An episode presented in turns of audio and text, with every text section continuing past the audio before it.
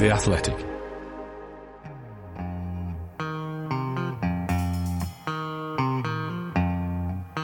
The only way to score is, of course, to play uh, with a handbrake off. Hello and welcome to Handbrake Off, the Athletics Arsenal podcast. I'm Ian Stone, and this week I'm joined by Art de Roche, and we rejoice at the return of James McNicholas, who's been away being an author, amongst other things. Uh, hello, chaps.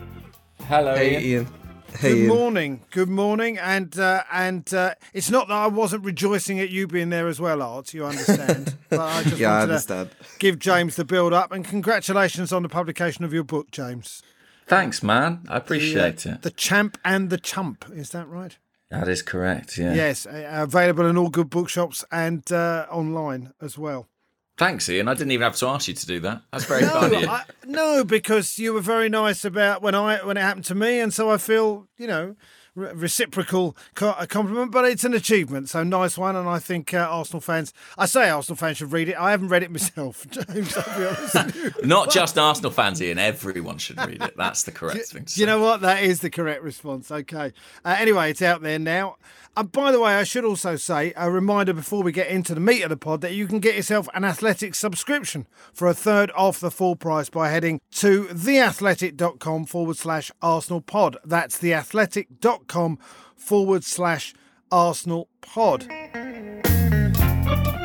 Now, before we get into a discussion of whether Lionel Messi can fit into Mikel Arteta's preferred formation, this week uh, I have seen pictures, uh, mocked up pictures of him with an Arsenal shirt, but it looks like he's going to PSG.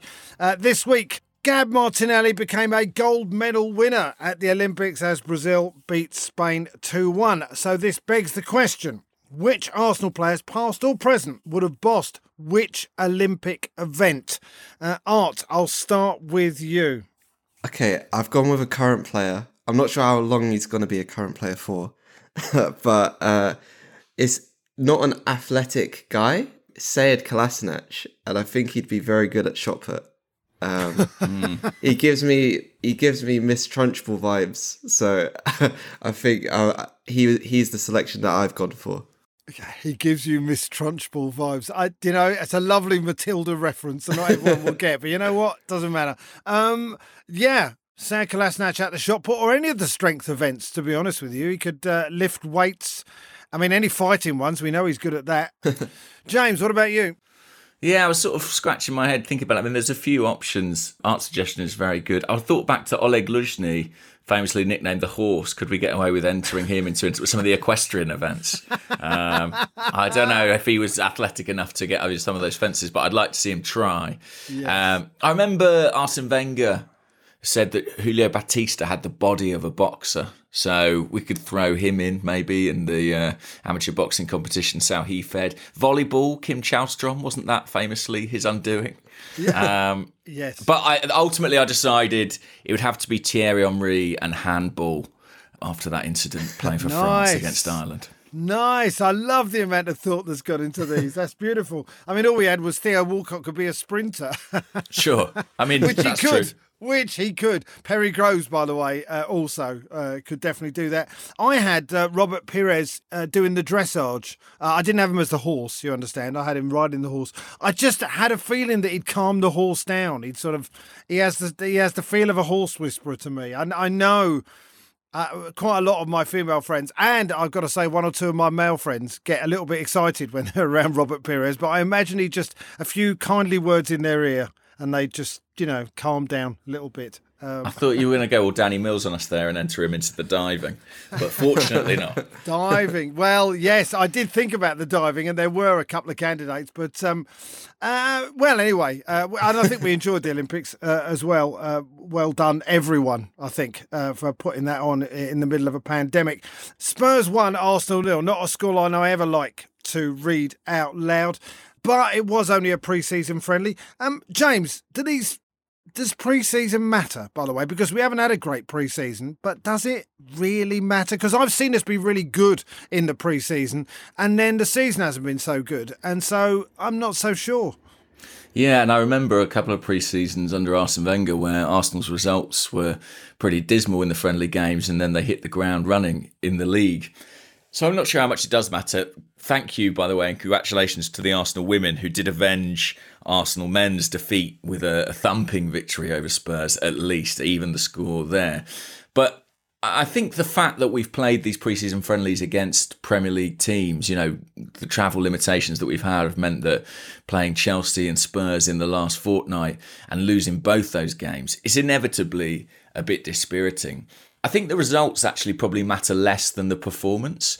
And I think what will be concerning people is that some of the issues we've seen in the performance are quite familiar. Ultimately, there's some of the failings we saw last season, you know, namely maybe having good control of possession but struggling to convert that into chances. And I think in the Spurs game, there were long spells, particularly in the first half, where Arsenal did dominate the game, but they didn't really uh, convert those into sort of presentable opportunities. And that has been Arsenal's problem for some time, really, under Mikel Arteta. So I think if alarm bells are ringing, I think it's derived more from the way we're playing than the results that we're actually getting. Yeah, I mean, let's be fair. Oh, we could have said that what James just said there, we could have said that about Arsenal any time over the last two or three seasons, really. Lots of very neat and tidy possession, passing it across the back four, five, whatever we've got, uh, into midfield, back to the defence, but nothing much further forward. No, and I think it's very familiar when I was, so I, I was the one that did the game yesterday. Yes. And um, Arsenal almost, they get to the final third, and there's a stage where they almost just look up and can't decide what to do. And then that leads to them going all the way back to the centre backs on the halfway line. And it's just, they need to actually take decisions. I know, um, so in my match piece, I wrote about how Lokonga played well. And I think he'll slide, slide into that Thomas Partey role quite well in terms of someone who's actually able to move the ball quite quickly from midfield. But then what happens in front of him is where the issues come. I know Emil Smith Rowe and Nicolas Pepe have played quite well during preseason and they combine really well with each other. But then when you look a bit further left, Aubameyang and Lacazette, the, the balance just doesn't seem right no. between them. And that, that's probably what's worrying me more than than anything. Like James said, more than the than the result. It's kind of the balance of play really that that is concerning at the minute and how how they're going to fix that in 5 days before Brentford I'm not sure but it is something that I'd hope is fixed before the end of of the month well is it is it a formation problem uh, James I mean is that what it's about in the end we're trying to fit square pegs in round holes a little bit you know Aubameyang I know he can play off the left, but he doesn't really play that well off the left. If Lacazette plays in the centre and he drops deep to pick up the ball, who's running in behind him into the centre to get on the end of Kieran Tierney's crosses? Mm. Um, there are, you know, I can see the thinking, but it doesn't feel joined up in some way. Is that a fair comment? Uh, I think it's fair. I mean, when Arsenal have played that system effectively, it has been Aubameyang who has been taking up more central positions. You know, although he's been starting on that left flank, he has kind of made those infield runs. I don't think we saw loads of that yesterday, and I think his form, kind of more generally in this preseason, has been a little bit concerning. Yeah. I, you know, I, he's always been a striker who misses the odd chance here and there because he gets so many of them. But it has been startling, really, the way in which he's kind of managed to fail to score in some occasions in these games. I'm hoping that obviously once the competitive football kicks off, that will all be assuaged and dealt with. But I, I'm a little bit concerned after the season he had last year that he doesn't necessarily look much sharper, much fitter, much more like the Aubameyang we thought we'd be getting when we gave him that new contract. In terms of the system, I do think that you know, Bukayo Saka came off the bench yesterday as a substitute and received a very generous welcome, it has to be said, from the Tottenham fans. Um, but I think his introduction or reintroduction will make quite a substantial difference. Gabriel Martinelli, as you mentioned as well, has been away at the Olympics. Both those players, I think, provide options in the wide areas that will mean, I think, freeing up Aubameyang to return to his preferred position through the middle. So I, am not overly concerned about him being out on that flank because I think there are other personnel who can come in and do that job. It's more just like Art says. I think the courage on the ball, the ability to take risks, to play forward, to play those incisive passes that turn possession into genuine threat. I think that's where my concern is. And actually, you know, Tom Worville wrote a really good piece on the Athletic this week where he kind of developed a new analytic uh, sort of term about expected threat. You know, the the actual how dangerous people's actions are on the game, and and Bukayo Saka, for what it's worth, I think came out on top for Arsenal. So I'm hoping that once we get him back in the team, maybe even as soon as next week against Brentford, it will help us to look a little more dangerous than we have done throughout pre-season. Yeah, uh, creativity in in the uh, in the midfield. Um, Art, you mentioned Lokonga there and the way that he's he was spraying passes out to Kieran Tierney, but do we not want passes through the lines as well? And I don't see enough of that from the two central midfielders. Yeah, definitely. That's where I think Thomas Partey really excelled this preseason. Where I remember at Rangers, line breaking pass to Emil Smith Rowe, and he receives it on the back foot and breaks into the box. And that's where I think, um, again, I think I mentioned it last week where I thought um, with how high Arsenal's line was defensively, when Thomas Partey is the one that wins the ball back, he's almost always going to Emil Smith Rowe first. Yeah. Um, and that's where I guess you break and you have a lot of um, a bigger opportunity to actually attack properly. Without him, I think Xhaka isn't the person that's going to be playing those passes. Lokonga, so uh, yesterday was uh, was more often fizzing the ball out to Kieran Tierney, uh, but I do think that there were a few times where he did look inside. Uh, there was uh, one one occasion where he played the ball into Lacazette just outside the box, and Lacazette one touch and he curls it hits the post. The post. Yeah. mm. uh, but those are the sort of instances where I think um, he he does ha- have the ability to do that. Um, it also just becomes a point of where in England is he going to have as much space as he did in Belgium to to make those passes as often as he did for Anderlecht. Yeah. yeah. Um, and that's where I guess we'll see him having to develop um, because we we have to remember he is still only 21, even though he has continued to impress in preseason. So yeah, from central midfield, I think he's the one that's more likely to break those lines. But yeah, it is something that ne- needs to happen a lot more often. It is a concern. I mean, further back, um, Ben White continues to impress, doesn't he, James? He uh, he looks worth the money.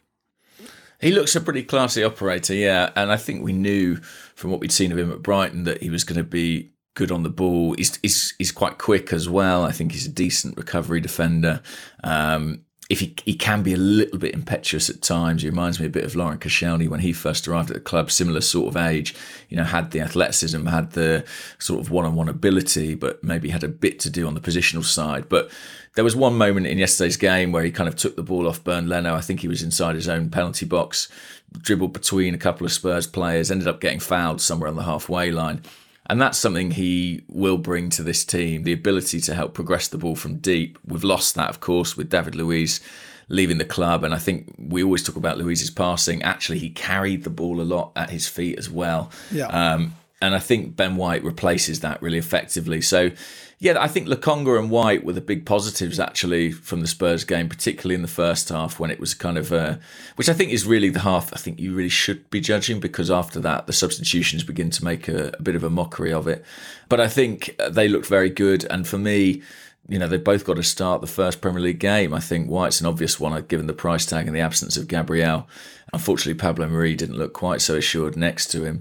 And I think Lokonga is just a much more interesting, exciting option at central midfield in the absence of Partey than, say, Mohamed Elneny. Um, Let's uh, say him, yeah. Yeah, I mean, I, I do just think yes. we might as well lean into the potential of, of this young player. I think has shown enough in pre-season to suggest he might be ready. And of course, another player who who won't be around to compete for that midfield place almost certainly is Joe Willock, who pulled out of the game yesterday because Arsenal have agreed a fee with, with Newcastle. Well, let's talk about transfers uh, then at this point. It does look like Joe Willock is going to go. Um, £22 million, I believe, um, which is, let's be fair, more money than is being offered for pretty much anyone else we're trying to sell. Uh, I wouldn't want to get rid of Joe Willock particularly, but he's the only person who's attracted any offers, and it's a decent offer isn't it? Really, I know he scored a lot of goals for Newcastle. He didn't get them for us. Um, is that good business, or is it going to be a bit Emi Martinez?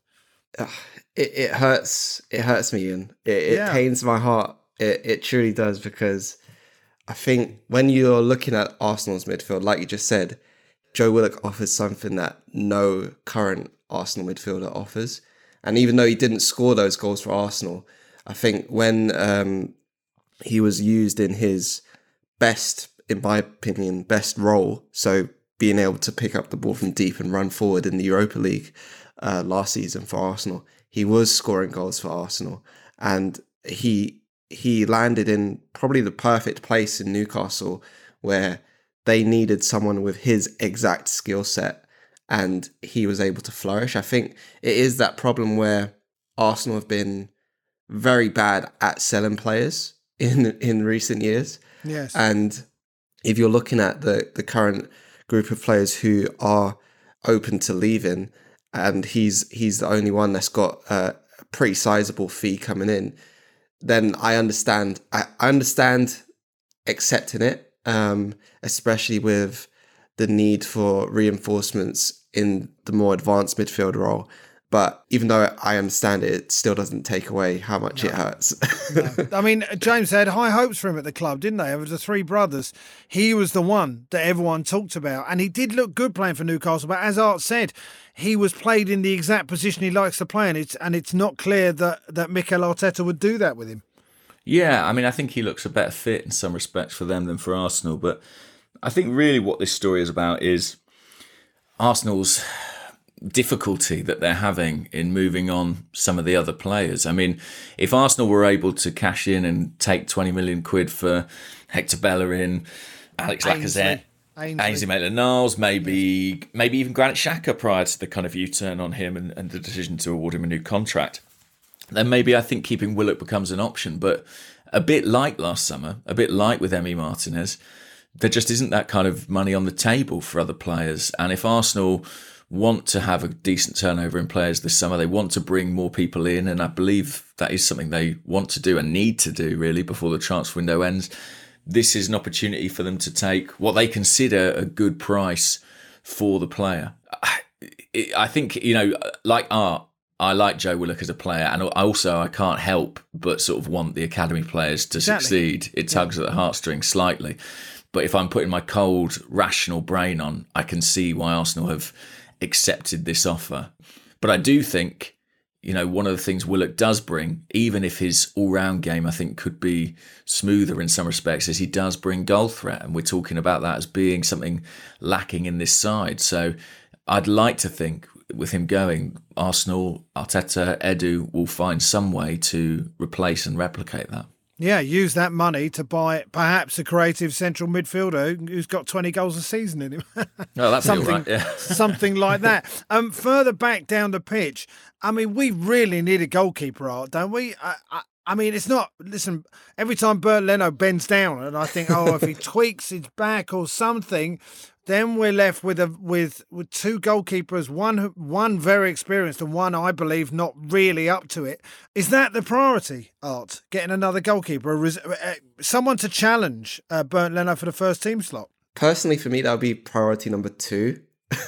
I, I'm I'm very big on After- after the uh, creative midfielder because for me that that is the bigger issue in the long term. I think that, and yeah, everyone knows how much of an Emil Smith Rowe fan I am, but I think that he needs creative support on the pitch as well as someone who can take his place at times. And I think that that is where the real issue is. I understand when um, Leno went down yesterday after saving that Son shot, everyone was just like, this can't happen again. But um, I, I, I'm just, Yes. I don't know, I, just, I can't fully commit to that being number one priority. It has to be the creative midfielder. But I, I do, I, I would concede that it is at least the number two priority because you can't, you can't have uh, a meltdown every time Bernd Leno, I don't know, just no. bet uh, like puts both hands on his knees. You can't you can't have a, a meltdown every time he does that. So it, it is definitely an area that needs to be sorted. James, uh, how do you see the priorities? Would you go if you got a chance of one? Would you get creative central midfielder or goalkeeper at this point, or indeed another, or indeed another position, possibly a forward? Is a number two my number two priority or my number one priority? Basically, I think you're muddying the waters here somewhat. But yeah. Um, well, uh, Arsenal themselves were sort of uh, quite clear it was something that needed to be addressed quite urgently. Um, I'll be honest, I don't think it is going to be addressed in time for the first Premier League game now. I think that you know their their continued interest in Aaron Ramsdale still has a little bit of way to run in it. Uh, I think they will do something if they can't get him before the deadline with somebody else, but I think they are sort of prepared to, you know, use these last couple of weeks to try and get that deal done. I think we we do definitely need it. I mean, there's just not the backup available, and increasingly, you look at Mat Ryan and you think he was going on a free transfer. Maybe he wanted more assurances about first team football. I know he's gone back to Spain, but he's an Arsenal fan. You have to think that that might have been a deal that uh, could have been done potentially for a, a, you know a competent backup goalkeeper at a low price. So yeah, I think it is something that needs to be dealt with and soon. I mean you know, when Bernd Leno got injured at Brighton, what was it, a couple of years ago, we were all in despair. And fortunately, Emi Martinez kind of went through this sort of superhero like transformation. I'm not sure I see either Okonkwo or Runarsson necessarily going on that same trajectory right now. Um, so we need someone who's a bit, I think, more experienced uh, and more reliable on the bench as soon as possible. But I'm with Art. I still think the top end of the pitch does need to be looked at. And you know, I think keeping Granit Xhaka in a way, although it's sort of disappointing, I think for a lot of fans who are definitely ready to move on. I think it, you know, in Xhaka and Partey, that is a kind of competent midfield duo, and I think for the next season at least, we can make that work. I think White has strengthened the back line and, and replaced Luiz. You know, at fullback, we've got options, even if at right back, maybe they're not all the options that we'd necessarily desire. I do just think, especially with Willock going out the club in that attacking midfield area, we are a little bit light, and there's a huge burden on Smith Rowe, a player who's had physical problems in the past, who's very young, whose form will inevitably fluctuate. I think we need to, if we're really serious about supporting him, we need to support him by giving him another player who can do that kind of job. Um, so that's, you know, I, I'm not going to pick one or the other. I think Arsenal needs to do both, definitely, in what remains of the window. Yeah, uh, uh, well, up next, uh, we're going to be talking about the new season, the uh, season opener, Brentford v Arsenal, 8 o'clock on Friday evening. This is Ian Stone here with James McNicholas and Art de Roche on the Handbrake Off Arsenal podcast brought to you by The Athletic. This episode is brought to you by Michelob Ultra, the official beer sponsor of the NBA. Want to get closer to the game than ever before? Michelob Ultra Courtside is giving fans the chance to win exclusive NBA prizes and experiences like official gear, courtside seats to an NBA game, and more. Head over to michelobultra.com slash courtside to learn more. We were a bit uh, with the handbrake at time Ian Stone here with James McNicholas and Art de Roche on Handbrake Off. We're going to look ahead to the new season, uh, Brentford v Arsenal. Uh, a new ground, James. And uh, well, I mean, not just a new ground for all the fa- a new ground for everyone. It's their their first season and their um, first season when fans are allowed in. Uh, are you going yep. down there on Friday? I actually won't be. No, I, I, can't. I can't remember who's going for the athletic. It might be it's, Amy. It's me. It's, it's you. okay. How nice. Stay quiet. ah, lovely. Well, no, I'll be watching it from home certainly, and uh, I mean, it's always exciting to be the curtain raisers on the season, even if the Friday night does feel a bit odd. And it, you know, it it will help the feeling of novelty that, as you say, we're playing a team we haven't faced in the league before, and uh, at a, a new ground too. Even if the team probably looks more similar to last season than we might like. yes, quite. I like the look of Brentford actually. I enjoyed watching them. I saw them uh, a couple of times last season and in the playoffs. Ivan Toney, uh, he's going to give us some problems. Do you think? I mean, it'd be interesting to see Ben White up against him. We would have played against him, of course, uh, in the Championship a couple of times uh, for mm. Leeds. Uh, are you feeling optimistic in terms of the game, Art? Oh, optimism is a big word. I'm, I'm not well, sure I'll go with it yet. It's the start of the season. I think I think a little optimism is not a bad okay, thing I'll, right I'll, now. I'll, I'll have a little optimism. Yeah, I'll have a little bit of it, but I am I am wary of Brentford because I think of the promoted teams, they're probably the, as you say, the most exciting to watch over last season. Anyway, a lot of pace um, in that team. It seems to me they move the ball quickly. Yeah, and I think they could cause Arsenal and a lot of other teams problems this year. But as you say, it is a team coming up from from the championship, championships. Arsenal should be able to to to, to get the job done. The one thing that's quite, I guess, romantic about it is their their last uh, league game uh, in in the top flight was against Arsenal in, in 1947, yeah. I believe. So that's quite quite a cool turn of events. But yeah, I think going into the game, I I'll be a little bit optimistic, but, but um, I, am still I'm I'm just waiting to be true. I'm waiting to truly trust this Arsenal side before I go with full optimism.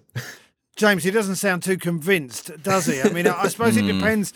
It depends on the starting uh, lineup what is your st- preferred starting lineup, James? I mean, I've got one written down here. In fact, I'll tell you what. Why don't I tell you what mine is, and then you you guys tell me if you disagree with any then. of these. I'm saying I'm saying we're going to play four two three one because that seems to be how uh, Mikel Arteta likes to play. I'm saying Bernd Leno in goal, Tierney, Chambers, White, and Holding if he's available. I don't know. Uh, Partey and Xhaka, uh, Emil Smith Rowe, Saka, Pepe, and Aubameyang. James. Well, I wish we could pick Thomas Partey, but I don't think we're going to be no. able to. No. So I, I would swap the Conga in.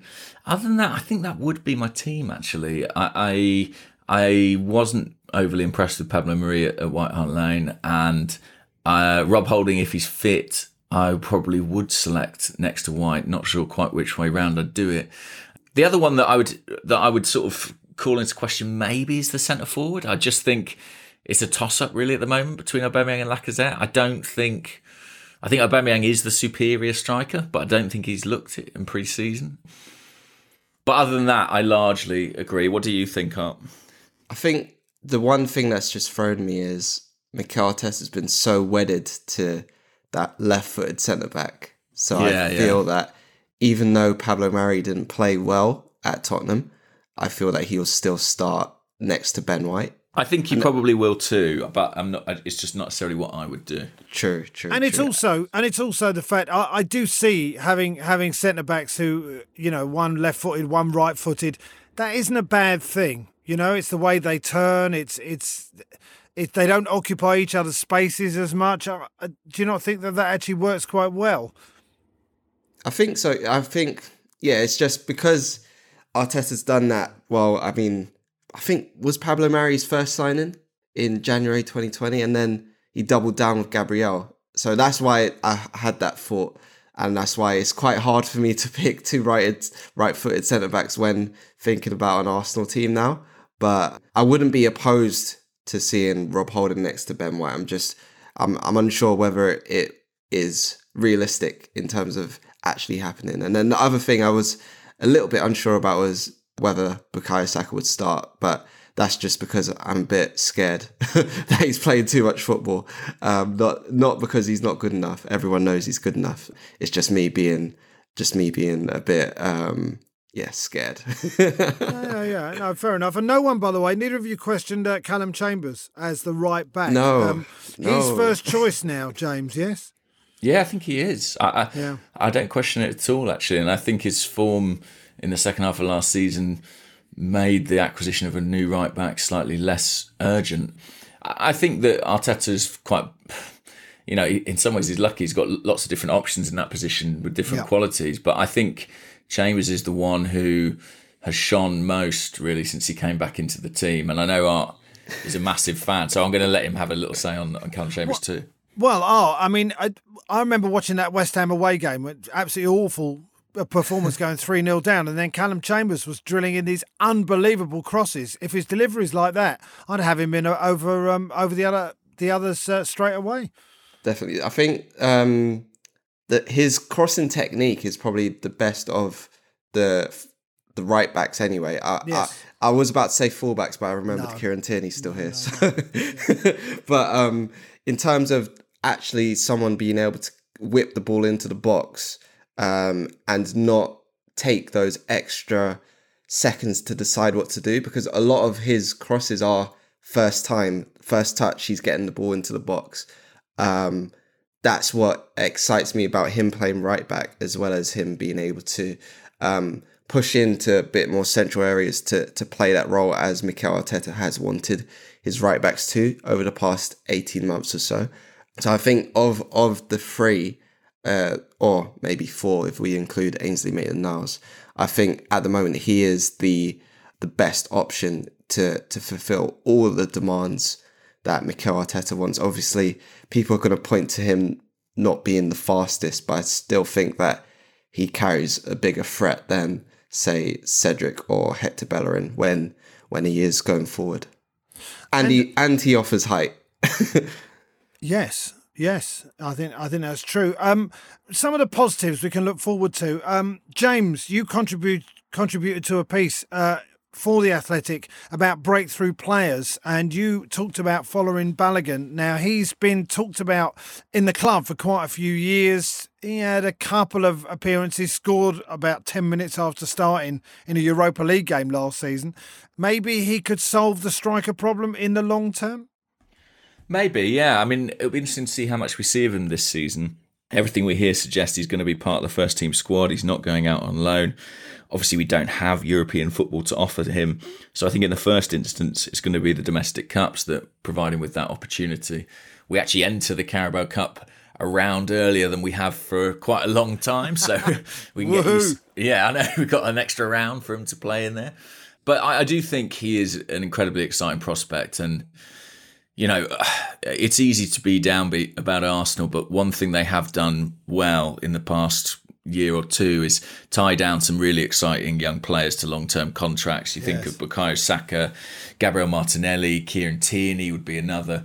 Um, Balogun, Emil Smith Rowe very recently, and Balogun was a really crucial one and one that for a long time looked like it might go in another direction. Um, you'd think that those conversations around his new deal would have included some sort of assurances about his involvement in the first team. He's got a few minutes in pre season uh, scored at least one goal. I remember taken very nicely at London Colney. So I'm optimistic we'll see some of him. He's got two very experienced strikers ahead of him in Lacazette and Aubameyang, but there's a bit of a gap after that. You know, the likes of Martinelli, Balogun. There's almost a decade really between those two sets of strikers, and I think that's why Arsenal are talking about potentially bringing someone in to bridge that gap, someone in the kind of mid twenties area. But if they can't get that player, then Balogun's going to get chances, and I'm looking forward to seeing him. Another young player who I could have mentioned in that piece, and I almost did, was Miguel Azeez, who, from the clips I've seen of him in pre-season, looks to have really physically developed in the last few months. He looks a more strong, more powerful player to complement his fantastic technique, and he plays with great imagination, great flair. I, I wonder if we might see him begin to impact on the first team, maybe in those cup competitions again. He's another one to really keep an eye out for this season. And um, before the season starts, what's the best we can hope for? Uh, Art, I'll start with you uh, on this. I, I, I mean, I know you're not wholly optimistic, but when I look certainly at some of the players near the top end of our of our team, uh, particularly Emil Smith Rowe and Saka, and as James mentioned there, Martinelli as well, and Kieran Tierney further back, we've got some seriously good young talent.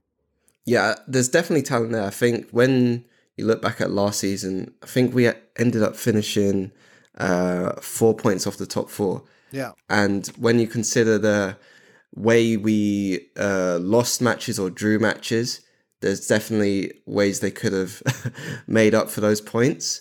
Going into this season, I would say my my realistic expectation is uh, fifth or sixth, so Europa League, and yes. then my wholly optimistic prediction is they may sneak into the Champions League somehow.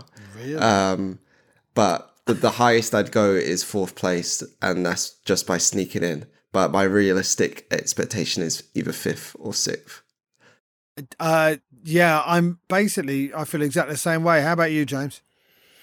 Well, I think obviously when Arsenal finished outside the European places, there was some talk of look at the precedent there has been for other clubs kind of catapulting from eighth into the top four, you know, off, uh, by virtue of not having fixture congestion and things like that. And there was some optimism Arsenal might be able to do that. I think that's going to be extremely difficult. You look at you look at some of the big teams in this league. I mean, Manchester City are always going to be strong. They've added Jack Grealish. They may add Harry Kane. I think, regardless, they're obviously going to be right up there. Uh, Manchester United have had an excellent transfer window in my eyes. I think they've made some impressive acquisitions. You know, Jadon Sancho, Rafael Varane. Um, they've got a lot of firepower up front too.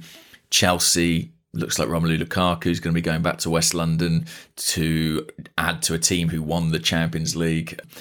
And this is without mentioning Liverpool with Virgil van Dijk back playing football for them now too.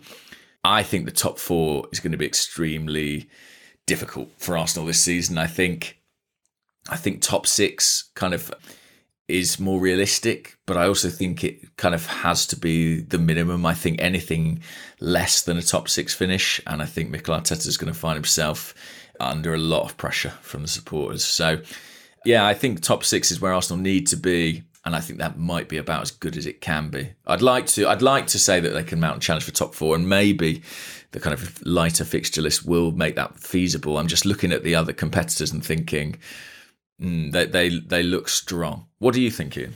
Yeah, I feel pretty much the same as you guys. I cannot see us getting above.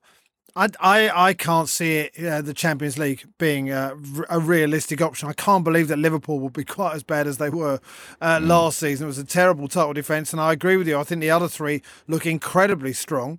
Man City, Chelsea, and Manchester United, and then it's basically getting above Leicester and Spurs. And then if we do that, we'll we'll finish fifth. But that isn't a given at all.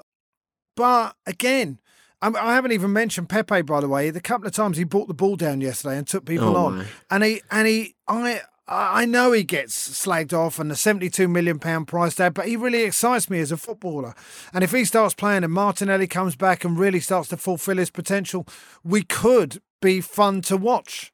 And and I think that's what I want this season. I want us to be fun to watch and, and have a run in a, in one or both of the cups, and um, six as a minimum. And I agree with you about the fact that if we don't finish in the top six, Mikel Arteta is in trouble. But you know what? It's Arsenal, and that's the least we should expect. it is. It really is. One other thing, by the way, Bukayo Saka came back to training, was greeted by just a wall of notes. As you mentioned, James, he got uh, clapped onto the pitch by some uh, Tottenham fans. Not all of them, I noted.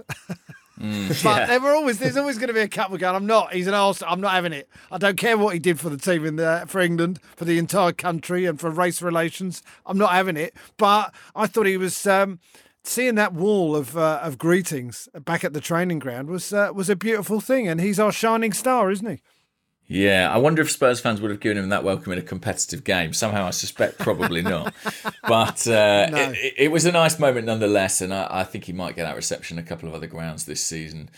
I, I, I share some of Art's concerns just about the sheer weight of expectation on him, and I know I haven't helped that in this podcast by talking him up, but he's uh, nineteen. Yeah, yeah, I know. He's but not even twenty years old, and he's carried the team last year, and then played a big part in England's Euros, and mm. now he's back, and we're going take the load again, please. Because yeah, I think in a way, I think having been part of that Euros experience and kind of feeling almost the weight of the nation on his shoulders at points, I, I do wonder if coming back to Arsenal, a club he's been at since he was a little boy, basically, and which he regards as his home you know, might feel comparatively uh, light, might feel comparatively easy, and whether he'll relish the opportunity to kind of be with his people again. Um, I hope so, because if Arsenal are going to achieve what we want them to this season, he's going to play a massive part in that. And I think, you know, hopefully he's put the disappointment of that penalty in the final behind him and reflecting on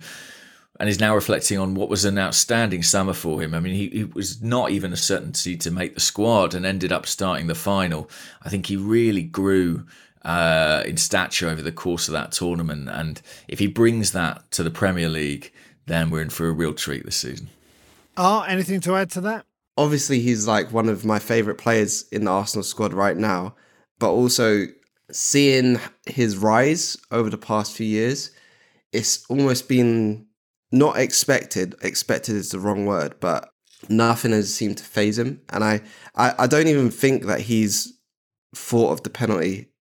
I don't think he's thought of it for weeks. Uh, that's the type of person I think he is, where not that he's trying to just block it out, but now that the new season is here, I don't think that would have any effect on how he plays for Arsenal or his confidence going into the new new year. One thing that was quite nice to see in in that video where he was looking at the the um the cards on the wall was when he picked up the teddy bear and he was like, "Oh, I'm gonna take this home with me." And he, it's just so crazy that he's still only 19 years old. It, it's so hard to wrap your head around considering how long he's been around the first team. But yeah, I just hope that he is managed like in terms of physically. I hope he's managed very well this year because I, I'm just yeah I'm scared that there there's too much expectation on him. Oh, well. He's still just a boy, so he he's brought so, it on himself, hasn't he? Really, but uh, yeah, I don't want to see him turning out too often in the Carabao Cup, not in the early rounds. Anyway. uh, let's have a song uh, to end. Crowds are back in at the moment, by the way, and and uh, so I chose a jam song called "In the Crowd." And uh, because I just cannot wait to be uh, in a football stadium surrounded by people. I mean, I genuinely can't. So I'm having that. Uh, James, what are you having? Well, I was thinking of Joe Willock today, and you know, it looks like he might be leaving the club. Uh, there's a song by Quincy Jones called "Cool Joe, Mean Joe, Killer Joe," and I suspect that's what he'll turn into every time we play Newcastle for the next decade or so. Um, so I'm going to go with that. That's such a football fan thing to think, by the way. Uh, what about you, Art? What are you having? We've got three weeks left of the transfer window. Personally, I can't wait till it's over because that's when Twitter will be a nicer place to be. but um, well, maybe I mean, not if it doesn't go well. yeah, ho- hopefully it'll be a nicer place to be. But uh, with that in mind and the fact that Arsenal still have areas to address, I'm going with Piggy Bank by 50 Cent because Arsenal need to use it. Nice. Thank you. That's it. We're done. Thank you, James. Thank you, Art. Thank you to Abby, our producer, as well. This has been Handbrake Off, the Arsenal podcast brought to you by The Athletic. I'm Ian Stone. Uh, enjoy Friday.